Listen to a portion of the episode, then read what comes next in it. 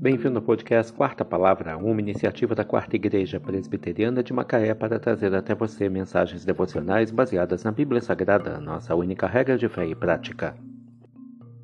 Nesta sexta-feira, 23 de fevereiro de 2024, veiculamos da sexta temporada o episódio 54, quando abordamos o tema O Senhor é tardio em irar-se, mas grande em poder. Mensagem devocional de autoria de Charles Haddon Spurgeon, baseada em Naum 1, versículo 3. Jeová é tardio em irar-se. Quando a misericórdia chegou ao mundo, veio em corcéis alados.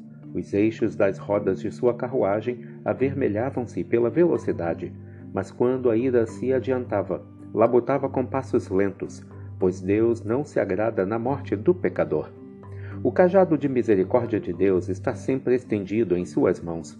Sua espada da justiça está embanhada, baixada por aquela mão de amor, ferida que sangrou pelos pecados dos homens. O Senhor é tardio em irar-se, porque é grande em poder. Ele é realmente grande em poder, pois tem poder sobre si mesmo. Quando o poder de Deus o restringe, então verdadeiramente é poder.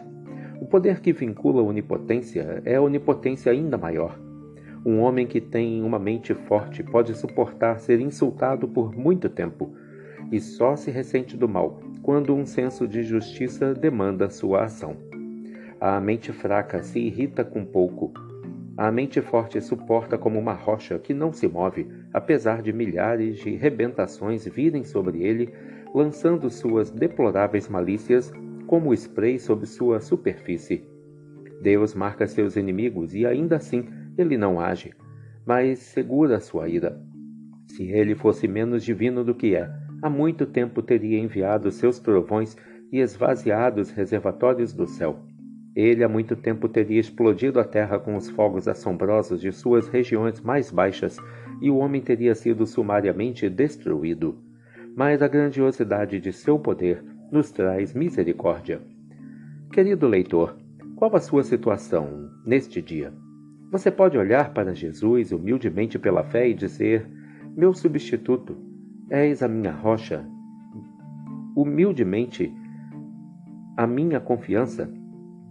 Então, amado, não tenha medo do poder de Deus, pois pela fé você já correu para Cristo em busca de refúgio. O poder de Deus não precisa mais aterrorizá-lo, como o escudo e a espada do guerreiro não precisam aterrorizar aqueles que a quem ele ama.